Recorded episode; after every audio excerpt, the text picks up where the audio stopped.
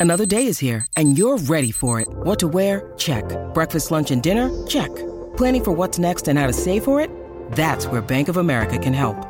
For your financial to-dos, Bank of America has experts ready to help get you closer to your goals.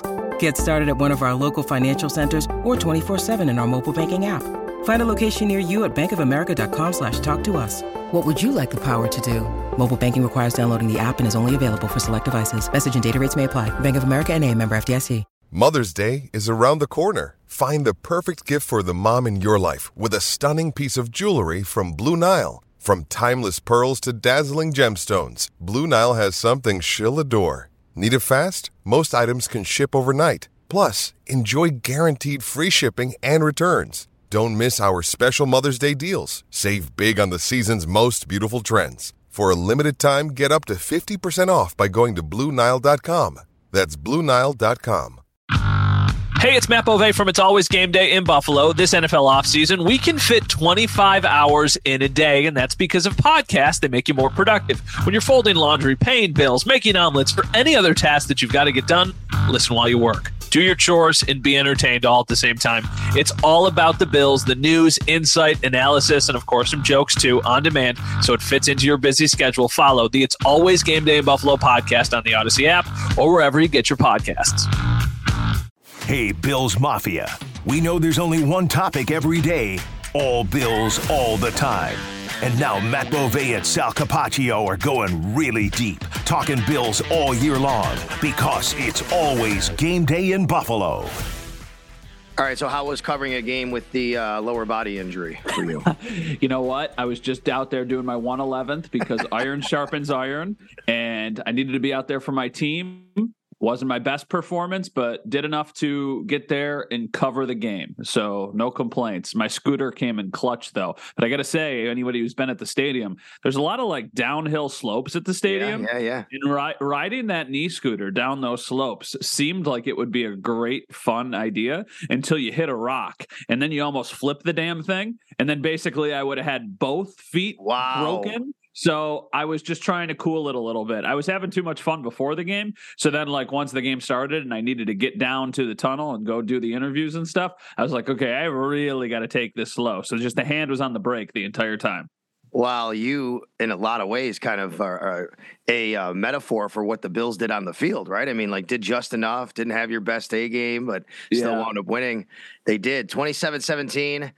Bills beat the Packers on Sunday Night Football. Sal Capaccio, Matt Bove. It's always game day in Buffalo. Thanks for joining us here, downloading the uh, podcast. You do it all the time. Make sure you subscribe. You'll get it always uploaded right to wherever you pod. We appreciate that. All right. So 27 17. And I, I guess you walk away from this game feeling, I don't know about you, Matt. You tell me, but kind of like a little bit not satisfied. Uh, Josh mm-hmm. Allen kind of said the same thing, just he wasn't very happy with his performance. Um, there was a lot of meat left on the bone. And, you know, I think, you know, coaches always want the perfect game, right? You always want to play the perfect game. But honestly, if you can win a game, especially by 10 points, and still have a lot of things to correct, that's good for a coach because then you can get back in the work and say, look, guys, we got a lot of stuff to clean up here.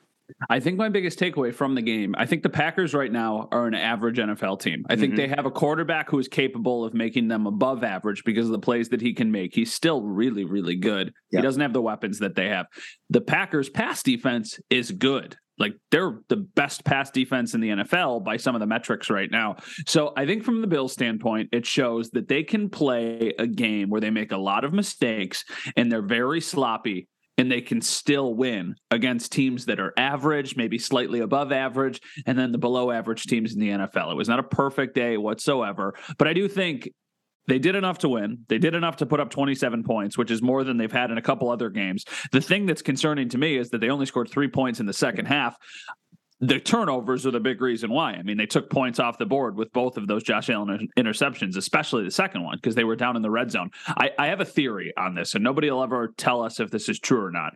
But I think that they were so fired up with the Diggs, Jaire Alexander nonsense that was going on that they were trying to attack and attack and attack. And it forced them into making some sloppy plays that they might have not otherwise made. So I think that they were being overly aggressive because they were so amped up, they were so fired up, and it ultimately cost them. But you could just tell after the game. Like Josh Allen just won 27 17 in a primetime game against Aaron Rodgers, and he looked upset. He looked frustrated and angry. And it was because he knew that he made mistakes. So I think that's just the level the Bills are at. Like we have things to be critical, we have things to criticize, and they won by 10 points in a primetime game. Like they almost covered. They were a half point away from covering the spread. Another double digit victory. I mean, like they're just such a big favorite that, you know, you still win by 10 points. You don't even cover by a half a point. I'm not going to disagree with you about the being aggressive thing. I think that you know, they wanted to beat Jaire. They wanted to beat that secondary. Stefon Diggs. I love when Stefon Diggs has an edge, though. I mean, he he just oh, he brings yeah. that attitude with him. He's he takes it even to another level. And the numbers were there again, over 100 yards. Obviously, had the touchdown. Mm-hmm. But I agree with you. I think that they're pressing a little bit. Maybe it's maybe not quite seeing the forest through the trees. Like the trees in this case are you know, we want we're mad at this guy and we're chirpy here and we're chippy and you know we're winning, so let's be aggressive and let's attack. And the forest is let's do what we have to to win this game. You know, you go back, you go to that fourth quarter, Matt, and the Bills get the ball. They're comfortably in the lead by 17 points, and they just start they throw on the first three possessions down in their own end, three, first three plays, excuse me. That I didn't love that play calling, and then the execution wasn't there on top of it. Luckily, they get bailed out with a penalty early on but then they still wind up stalling on the drive anyway. And as you said, you know, Josh throws he two fourth quarter interceptions, by the way. Um, but yeah, I didn't I didn't love that part of it. I didn't love the play calling to close out the game. I didn't love the execution to close out the game.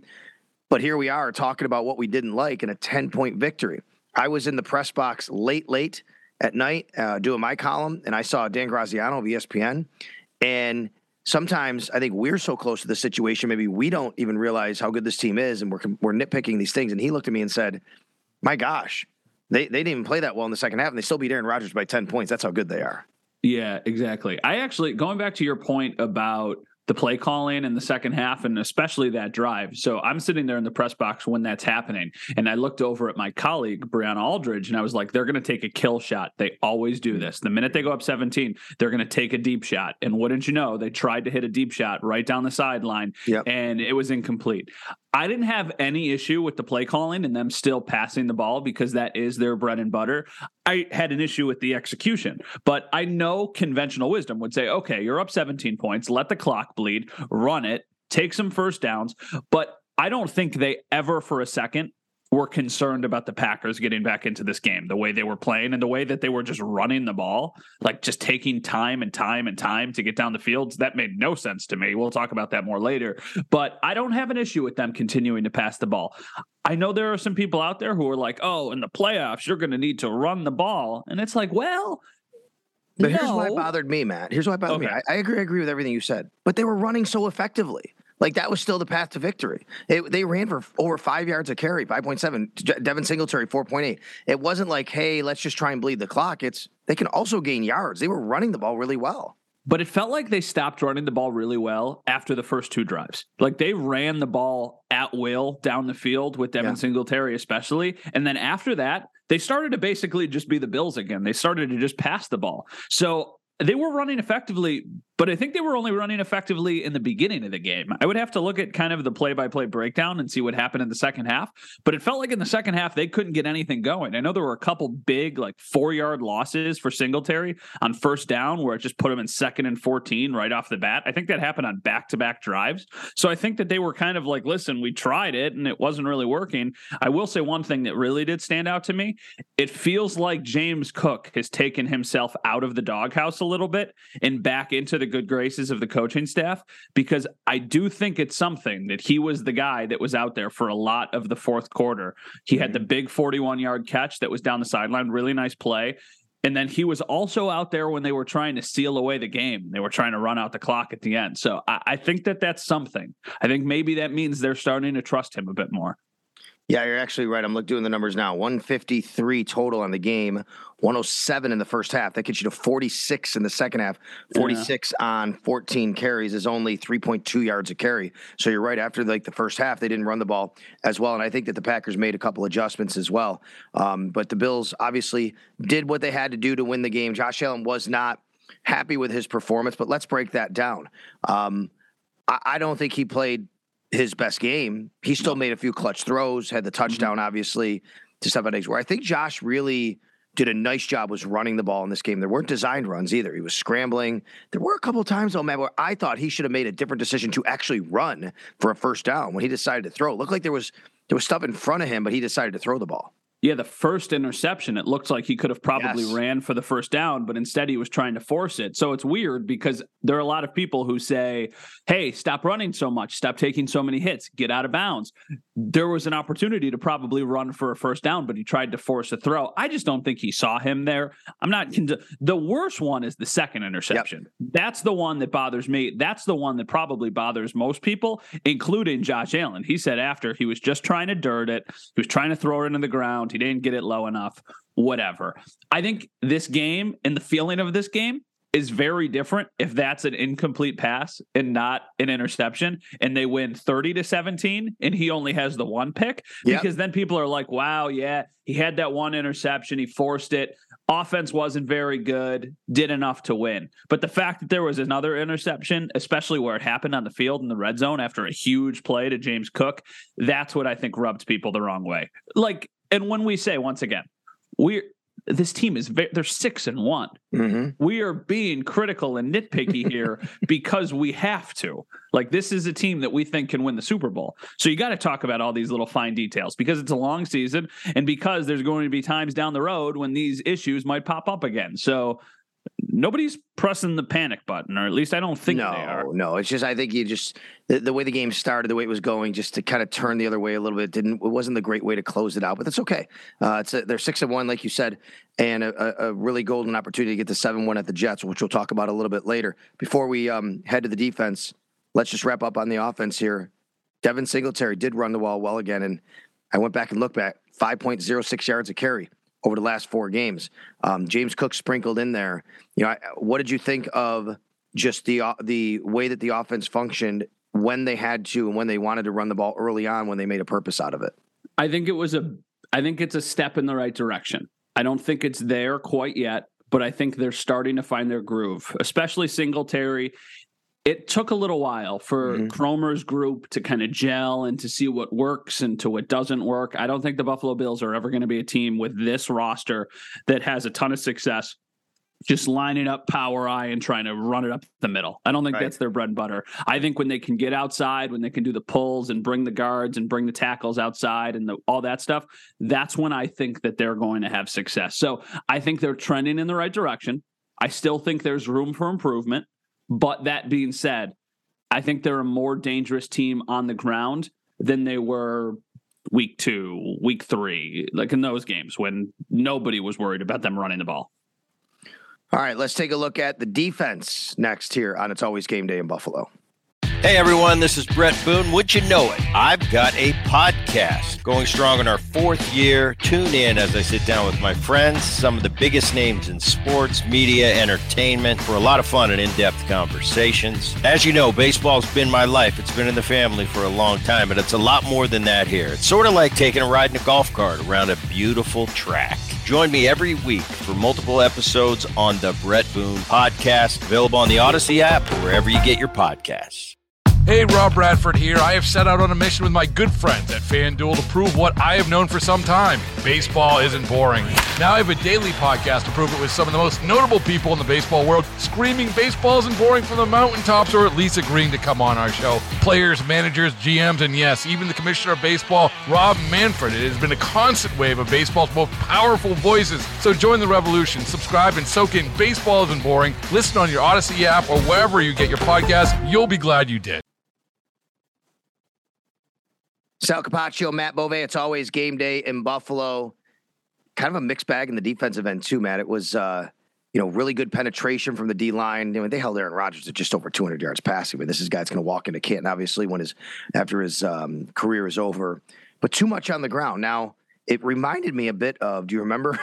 excuse me. Do you remember the um, the COVID game that was moved in Buffalo against the Kansas City Chiefs when the Bills just said, "Hey, we're not going to let Mahomes beat us, and and we're just going to let you run," and the Chiefs just they ran all over the Bills that night, like 250 or 260 something yards. It was crazy. Wasn't to that degree, but it felt like the Bills said, "Hey, if you want to keep doing that, that's fine." They kept their safeties back. We're just not going to let Aaron Rodgers beat us. And unfortunately, though, that did allow the Packers to run really well. They had a very good night running the football, but it just it never um, never materialized into the kind of production for them. I think they have to be better at stopping the run, but I do think there were circumstances of why they were able to run so well. Yeah, I agree. And one of the clips that has resurfaced on social media in the last 12 hours or so after the game is that video. Do you remember it was from NFL Films and it was Butler talking to that's the passing game coordinator, defensive back John coach, Butler. John Butler. He was talking to the bench and he says the exact quote is we don't care about yards, we care about points. Mm-hmm. I think it was against the Steelers. So it was the Steelers moving the ball down the field, and somebody shared it again yesterday. And it was just like, we do not care that they are moving the ball down the field and they're taking up these chunk plays. We care about points. So I think their mentality, bend but don't break, is way too overused. But I really do think situational football, they're sitting there with a 17 point lead in the second half, and they're like, why are they continuing? Even Von Miller said it yesterday. He was, I was shocked at how little they were dropping back with yeah. Aaron Rodgers as their quarterback. He said he even said something to Rodgers about it. So I think from the Bills standpoint, yeah, they need to be better stopping the run. But I also think it's situational because I think it's a little bit, if you give them a little bit and they keep doing it, then you're like, okay, let's just keep letting them get these right. four, five, six yard gains and take 40 seconds off the clock every time that they want to run a play. And then by the time that they're going to get down the field, there's not going to be any time left. I mean, that's the thing that was so ridiculous. Yeah. Like, they, what were the Packers were, doing? I have no I, idea. I don't get it. They took over. They took over after the. I don't remember if it was after the Tyler Bass field goal in the second half. I think it was after the Tyler Bass field goal. I think that made it 27 to. I think at the time it was 27 to 10. That sounds right. Mm-hmm. No, uh, no, yeah, 27-10. So it's 27-10. They take over. I think there's like six minutes left in the third quarter. They take all of the rest of the time off in the third quarter. Then they take a minute off into the fourth quarter, and that's where they went for it on fourth and one, and they yes. didn't get it on the great play by Taron Johnson. And it's like, oh my gosh, you're down 17 points right now, and you just let seven minutes bleed off the clock, and you didn't get a point. Like that is so yep. egregious. Yeah, you know, that, if you if you if you're throwing it and you throw a quick interception or whatever, like okay, at least you were trying to get back into the game. But when you're just taking all that time off the clock and then you ultimately don't get any points, that's bad. Dave Aaron Rodgers too, right? I mean, like, you know, you would think at some point they would have done what Von Miller suggested, and hey, drop back, throw the ball, but uh, they were willing. It was almost like I, it was almost like they wanted to kind of get out of there. Okay, well, uh, things aren't going really well, and um, they kind of just not wave the white flag necessarily, but necessarily, but I, I, don't know. I didn't understand the game plan by the Packers, and you know, I think they wound up hurting themselves, like you said. Now that said, the run defense not great. It was, you know, obviously some circumstances, like I said, not not that the Bills were loading up. I think if the Bills look, I'll put it this way: if the Bills were down in the game, they would have put an extra safety down there. They would have tried to stop that run. They were thinking, hey, we're just not going to get beat deep, not going to give up the uh, the points. But when they did throw the ball, boy, the interior of the defensive line, Tim Settle, Ed Oliver, Daquan Jones, Jordan Phillips, those guys had a night uh, getting after Aaron Rodgers and, and forcing him into some quick throws. This was the Tim Settle game we heard from Von Miller after the game, and he was talking about how earlier this week, or excuse me, earlier last week, Tim Settle was talking about how he wanted a breakthrough, how he felt like he wasn't making enough plays, and how he wanted to make his impact felt. And he certainly did that yesterday. You know, he had his best game as a Bill yesterday. Jordan Phillips is just, I can't believe the success that this guy is having with the team. And I can't believe after watching him leave and kind of fizzle out in Arizona and not live up to the expectations of the contract that he signed, how they were able to get him back. He just brings that defense a different edge, mm-hmm. a different mentality. And I know he's more of a rotational depth guy, but they love him. I mean, the most petty, awesome thing happened yesterday. So after the incomplete pass to Diggs over the middle, I think it was in the fourth quarter, Jaire Alexander is doing his celebration, which is like him putting a sword in a holster, basically. And he's basically like standing over Diggs, and he did that twice. Well, on the next play, or maybe two plays later, Matt Milano gets the interception, and Jordan Phillips looks to see that the ball is intercepted. He stands up directly goes to the Packers sideline and finds where the defense is and just starts doing the exact same celebration. And I was just like, oh my God. I was like, that might rub people the wrong way. I love it. I love Petty. I love these guys are competitors. And like the same thing with the Diggs and Jaire Alexander stuff. There were people before the game who were like, oh, he's in his head. He can't play like that. He needs to be smarter, blah, blah, blah, talking about Stefon Diggs. Yo, shut up. like that is the best when these dudes start chirping at each other and then they actually go out there and they execute. I mean, they were both fired up for the game and they both played really good games. Like Jaire Alexander had a strong night. Stefon Diggs also had a strong night. So I know they were both making their comments after the game that were just outstanding. It was basically like a soap opera that was happening in the locker room and the press conference room. It was great. I, I heard. Uh, I, I mean, I I was in the uh, locker room and with some other guys. I did not hear immediately what Stefon Diggs said. He said he didn't know who started it, but he finished it. Jaire Alexander said um, he told Stefon Diggs, "You can't mess with me," and called him a little boy or something like that. Yes. Yes. I, look, I'll be honest with you. I mean, I know that I'm maybe biased here a little bit, but Jaire Alexander sounded pretty selfish after the game to me. Like, what are you talking about, dude? You just lost by 10 points, and Stefon Diggs went for over 100 yards. I don't care. It wasn't against you. That's the way it sounded to me. Like he's saying, well, it wasn't against me, right? Like, what are you talking about, man? It's bad. It's bad. It's like I just think it's a bad look yeah. for him. I think it's I think it's a worse look for the entire team that they get an interception down 17 and they sprint down to the end zone and they do their whole celebration thing. I get it. It's the NFL. Even Von Miller was like, listen, it's the NFL. You need to produce when you make a big play. You should be able to celebrate the big play. I just think in that setting, if the Bills were down 17 points to a team and insert player here recovered a fumble or got an interception and they run down the field and they celebrate and they still lose, people would be criticizing that person, rightfully yeah. so. So yeah, that that was a weird one to me, but I just love it. I mean, it's great for us. I mean, Stefon Diggs did a five minute press conference after the game. It was must see TV. Now, you needed to have the delay ready because he probably cursed like 20 times during that five minute press conference. But my goodness, was it good? The uh, I'm glad you brought up you know getting an interception because the Bills did have one that came from Matt Milano. He almost had two actually, both very similar on tip balls. But Matt, once again, was tremendous. Tremaine Edmunds led all. Ta- he had 16 tackles, I think, overall. Tremaine Edmunds, uh, which was incredible. The linebackers are are both having really good years, but just want to focus on Matt Milano for a second. I think he deserves all pro consideration, not Pro Bowl even. I think he deserves all pro consideration the way he's played this year, Matt. He's really good. He's a game changer. He's all over the field. And the thing that stands out about Milano this is not a knock on Tremaine Edmunds because Tremaine Edmunds is still the most polarizing player on the Bills team. Some people think that he's great, some people think that he's terrible. But Matt Milano has always had the knack for, for making splash plays, mm-hmm. for making big tackles for losses, for mm-hmm. making interceptions, for forcing for all that stuff. He's always had a knack for it. And it's truly impressive because after a while, you realize that it's not just right place, right time. It's not just luck because it continues to happen. This has been his entire career. Matt Milano is really good. I think Matt Milano is probably the most underrated player on the Bills defense. I think when you're a visiting team, when you're an outside fan base and you're looking at the Bills, you probably think of, okay, they've got Von Miller, they've got Tre'Davious White, they've got really good safeties with, you know, Micah Hyde when he's there and Jordan Poyer a lot of people know about Tremaine Edmunds around the league. I don't think the average fan in random NFL cities know who Matt Milano is, but they should because he's that good. Yeah, he had a really strong game. The Bills did have a uh, a negative come out of this game on the injury side, and that is Jordan Poyer.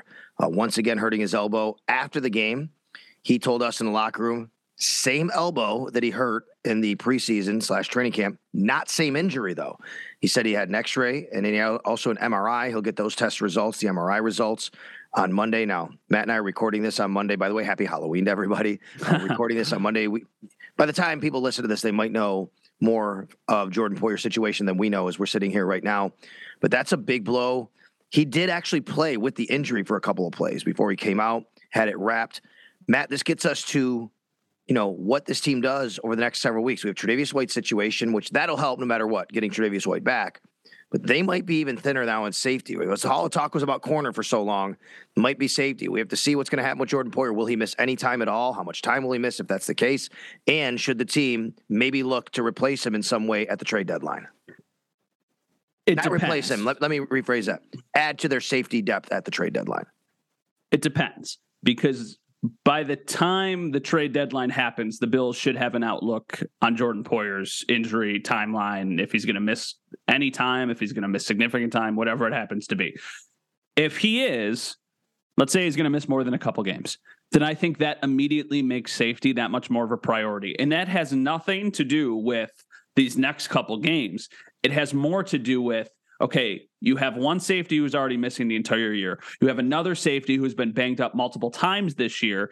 It's just kind of a fail safe for if it does happen down the road in the playoffs and it's too late to make a play. So I think it would be nice to just have a nice veteran safety in your back pocket because you like Damar Hamlin, you like Jaquan Johnson.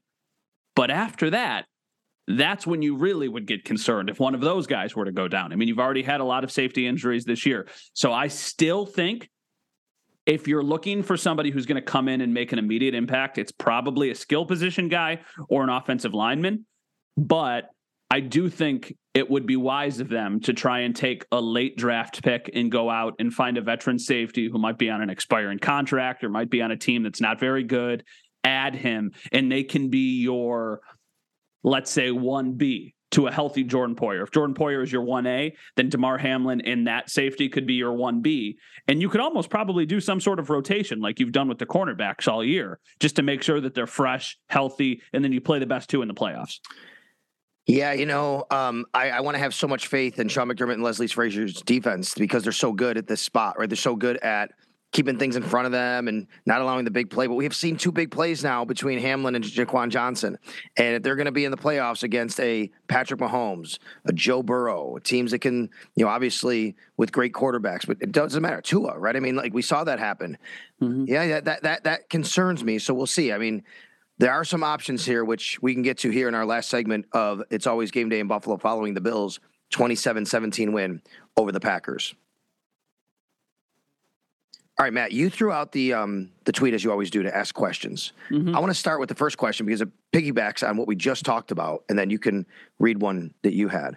And I want to throw it out specifically because Bills backers of Italy, oh sweet, Bills Italy, has a question, and we want to say thank you for coming. They were here. They were in Buffalo. I didn't get a chance to see them. Steve Tasker actually hung out with the Bills backers of Italy group. They were here in Buffalo. They went to the game. Forza Buffalo is what they like to say, right? So Hey, thanks for listening. Thanks for tweeting us a question. Thanks for coming to Buffalo. Hope you guys all had and girls, guys and girls all had a great experience here in Orchard Park. But the question from Bills Italy on Twitter is do you think Benford or Jackson could play safety in an emergency? And I think that could be a solution here. So Christian Benford, when he was drafted, Brandon mm-hmm. Beane said, we'll start him at corner, but he can play some safety. He did that in college. It might be time to start getting him some safety reps. If Tre'Davious White is going to be back, which I think he is, you do have a couple extra guys there that you can use, and you don't want to just leave on the bench who are good players for you. I know they've been rotating there. Cam Lewis has also played a little bit of safety, you know, towards the end of the preseason. They started moving him there. I wonder if Xavier Rhodes can play a little safety on the practice squad in case they need to elevate a veteran, like you said. So there are some options in the building to do that. I agree, but I feel like those are break glass in case of emergency options and not we should go into a game with these as our game plan options. Mm-hmm. I think mm-hmm. there should be a distinct difference there. I think if you're sitting in a game and you have an injury at the beginning of the game and you're like, oh crap, we're screwed, then you can put Christian Benford at safety, conceivably you could have Trey White, Dane Jackson, and Kaiir Elam be your top three cornerbacks on the boundary. And then you could say, okay, well, let's just survive this game and then we'll figure it out. But that's why I think it is imperative if the Jordan Poyer injury is anything more than a couple weeks, that they do go out and find somebody, whether that be in the trade deadline market or whether that be a free agent who's still available at home, just so you have somebody. I think maybe a safety who is a little past their prime and you know, has played the position for their entire career is still probably more trustworthy than a young player who has been spending the entire summer playing a different position and then going back to another position. I think it's a valid point, but I think it's a more valid thing to happen during a game, not as you're preparing for a game, preparing for the rest of your season. All right, so a couple other questions here. T Beebs 25. Quessenberry is better at right tackle than Brown? Question mark. That's not really a question. I guess it's is he? What do you think there? Do you think Quessenberry is better than Spencer Brown? Do you think it's close? What do you think? I'm okay if David Quessenberry is the starting right tackle. Um, I still think there's more for Spencer Brown to more room for him to grow and get better. Um, I, I will say I think that Quessenberry is a good run blocker. He played in that Tennessee system. I think that um, I don't know about better. I mean that's a that's a tough question. I think that they could have their moments. Spencer Brown at times I think can look really really good. Honestly though, like when Spencer Brown's healthy, I, I would have no issue if the Bills decided that David Quessenberry was their starting right tackle and, and you know rolled with him.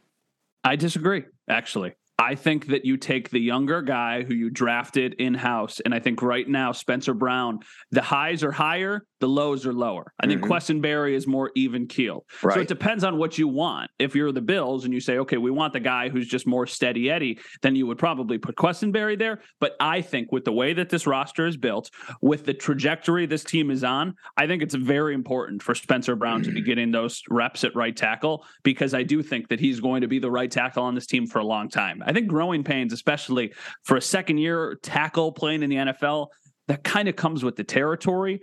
So yeah, I understand that. I think it's a good problem to have because I think Quessenberry can certainly fill in and plug and play, and has been a nice piece for them. But I do think when Spencer Brown is healthy, at least personally, he should be the right tackle. Hey, did Aaron Rodgers apologize to you? John Brown wants to know for being such a jerk last time. No, he did not apologize. Okay. I did, but you know what? I'm gonna in the defense of Aaron Rodgers. He didn't have a chance to see me. I wasn't down on the field. I had my scooter. Was, you know what? That's what he was looking for you. He didn't. He couldn't find you. So he must have been looking for me. Uh, somebody told me before the game. They're like, if he sees you or if you see him, you should tell him that you're on the knee scooter because he shoved you eight years ago, yes. and you've never been able to recover since. I was like, yeah, that's, that's funny. That's, I was like, that's pretty funny. All right, here's a couple. We've touched on some of these before, but do you think this is from? Uh, I don't even know how to say it. Uh, do you think Green Bay exposed a weakness in our run defense, or the Bills just happy to let them take time off the clock? I'll start. I think it was a little bit of both, but I think it was more of the Bills just being totally okay with the Packers letting the clock bleed, getting down the field, and then not getting points. I think the Bills were just like, "What are you doing?" Sure, take five and six yard chunks. Just just do it. But you're not going to get back into this game by doing that. And it was right. They didn't. At the end of the game, it was still a two possession game when the Packers got the ball back after the Bills had to punt. And it would have required them to make a 54 yard field goal, recover an onside kick, and then go score mm-hmm. a touchdown with 40 seconds left and no timeouts. So, I mean, that's very lofty. A lot of things have to happen. So I think it's more Bills were okay with it. What do you think? Yeah, I, I think so too. Um, again, I think the game plan was, you know, once they got up, especially, it's hey, you know, let them run if they want. You know, we're not. I, in fact, I'll tell you a little insight how this works. Like, I'm listening to the radio broadcast in my ear in case they throw it down to me or something, and and Eric Wood said at one point he said at some point you might see the safety start to creep down a little bit and we talked about it on the air but you know but they were up you know why do that and you mm-hmm. might have seen it here or there at a play here or there by the way, when Damar Hamlin does creep down, he is a physical guy. I mean, really, the first play of the game, he came down from a safety spot, made a great read, made a great tackle. So, you know, we'll see. Um, I, we'll see going forward if teams try to do that. Not many teams have an Aaron Jones, though. I mean, he's a really good running back, and they ran the ball really well. And to back that up with AJ Dillon, right? The Bills aren't going to see that many incredible run teams going forward. Even this coming week, Breece Hall is out, obviously. I, don't know. I mean, I don't think the Jets will try to come up with that game plan. To me, the Jets will actually try to do the same game plan as the Packers because I don't think they want Zach Wilson standing back there and facing that Bills pass rush. I just don't think the Jets will be able to do that. Now that you say that, though, I'm starting to think, and the you know the brain's churning a little bit. So yeah, I don't think the uh, well, not just New England. So you have the Jets game this week, whatever. But you want to talk about scary running backs coming up? You got Dalvin Cook, you yep. got Nick Chubb. Yep. Maybe Kareem Hunt if he's still in Cleveland. And but that whole Ram- Cleveland run game, you're right. That's what I mean. And you got Rhamondre Stevenson. So we're going to find out how big of a concern it is for the Bills very shortly here. Here's the difference, though. Here's what I would tell you. those teams don't have Aaron Rodgers. Yes, you know, you true. you you can you can play a little bit differently without the threat of hey, there's a Hall of Fame quarterback throwing down the field on us, right?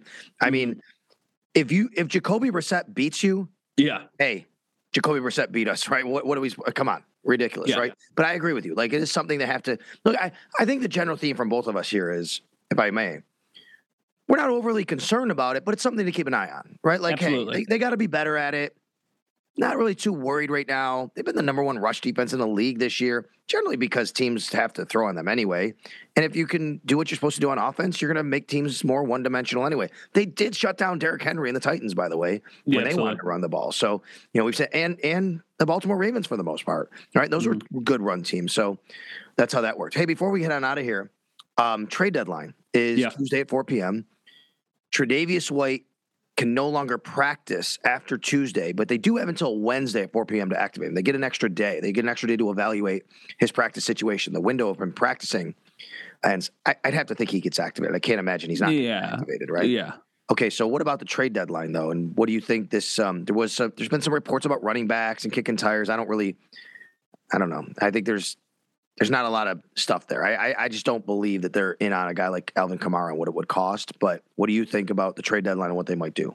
I think they're going to be aggressive. I think they re- and I don't think it has anything like you, we talked about this in the last episode. It has nothing to do with the Chiefs going out and making a move or other Right. teams going out and making a move. I don't think this is reactionary whatsoever. That being said, I think they do realize the window that they're in. They see Yeah. like, okay, this is the best team we might ever have. We're six and one. We want to win a Super Bowl. Who can help put us over the edge? So I think a lot's going to depend on, quite frankly, Odell Beckham Jr. Like if they're actually in on Odell Beckham Jr. and it seems like they're going to get him, then they're probably not going to make any moves, or maybe they're going to make a small move for a safety or for an interior offensive lineman, something that requires a day three draft pick. If they don't sign Odell Beckham Jr., that's when I think they might start to call around to teams for some sort of playmaker, whether it's a receiver, whether it's a running back, whether it's another tight end. I- just, Brandon Beane, by nature, has always shown that he's more aggressive. Especially, like, just think about it. Like, they go out and they spend 120 million dollars to sign Von Miller. They've made all of these trades during the draft to either move up the board, to move down. Brandon Beane says sometimes the hardest thing for him is to sit still and not make a move. You're the GM of a team that's six and one that has Josh Allen as a quarterback and one of the best defenses in the NFL. I'm imagining you're like, okay, let's go do it. Like I said last week, nobody cares if you lose a third or a fourth or a fifth round pick and you end up going to the Super Bowl. Nobody's going to ever critique you for that. So go find somebody who can make a difference. Like I love, and I'm, I'm, I'm not saying this is a reaction to this. I love the Toney move for the Chiefs. I love it. I think that's such a smart gamble if you're Kansas City to go get a playmaker who hasn't lived up to the expectations, who could be a difference maker, and who could be really, really good in your offense. Go find somebody like that. Or go find somebody on defense. I don't think they have to.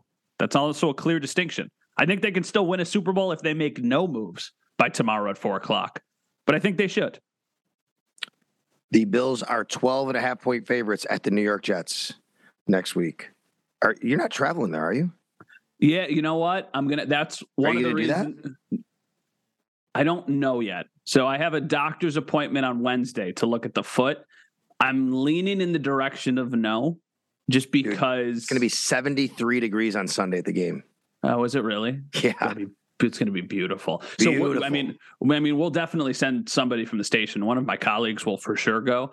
But I just think New York is one of those trips that we've talked about this in the podcast. I'm not a big road trip guy. I do not like just sitting in a car.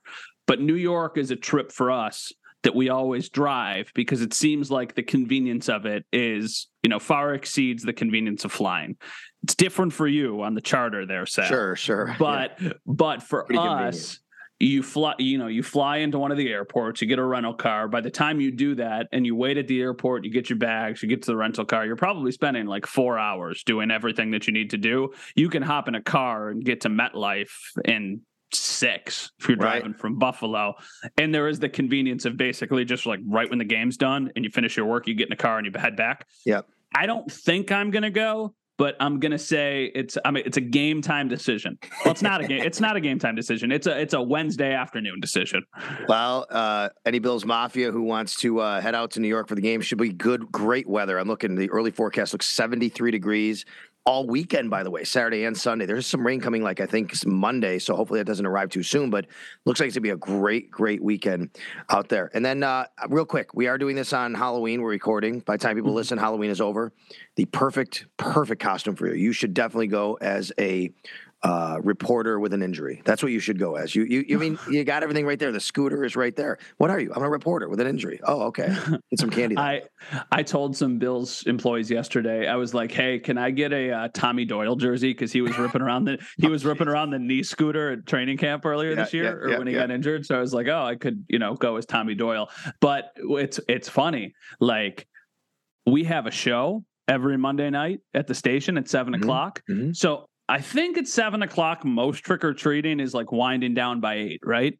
Isn't the window four to eight? Pretty much, usually? yeah, yeah, yeah. I mean, like my my eight year old, like I don't want to be up there out there too much past like eight o'clock, basically. Yeah, uh, yeah, that makes sense. So I last week before or two weeks ago, whatever it was, I was walking around the grocery store and I bought a big bag of Halloween candy just so we had it at the house because I knew my wife was gonna have to be there handing it out. And I bought one of those bags that was a combo. I'm looking at it right now. It's M and M's, Milky Way, Three Musketeers, Twix, and Snickers. I was like, that's a good combination. It was like if if you you were a kid and you went up to a house and you got any of those candies, I think you'd be happy.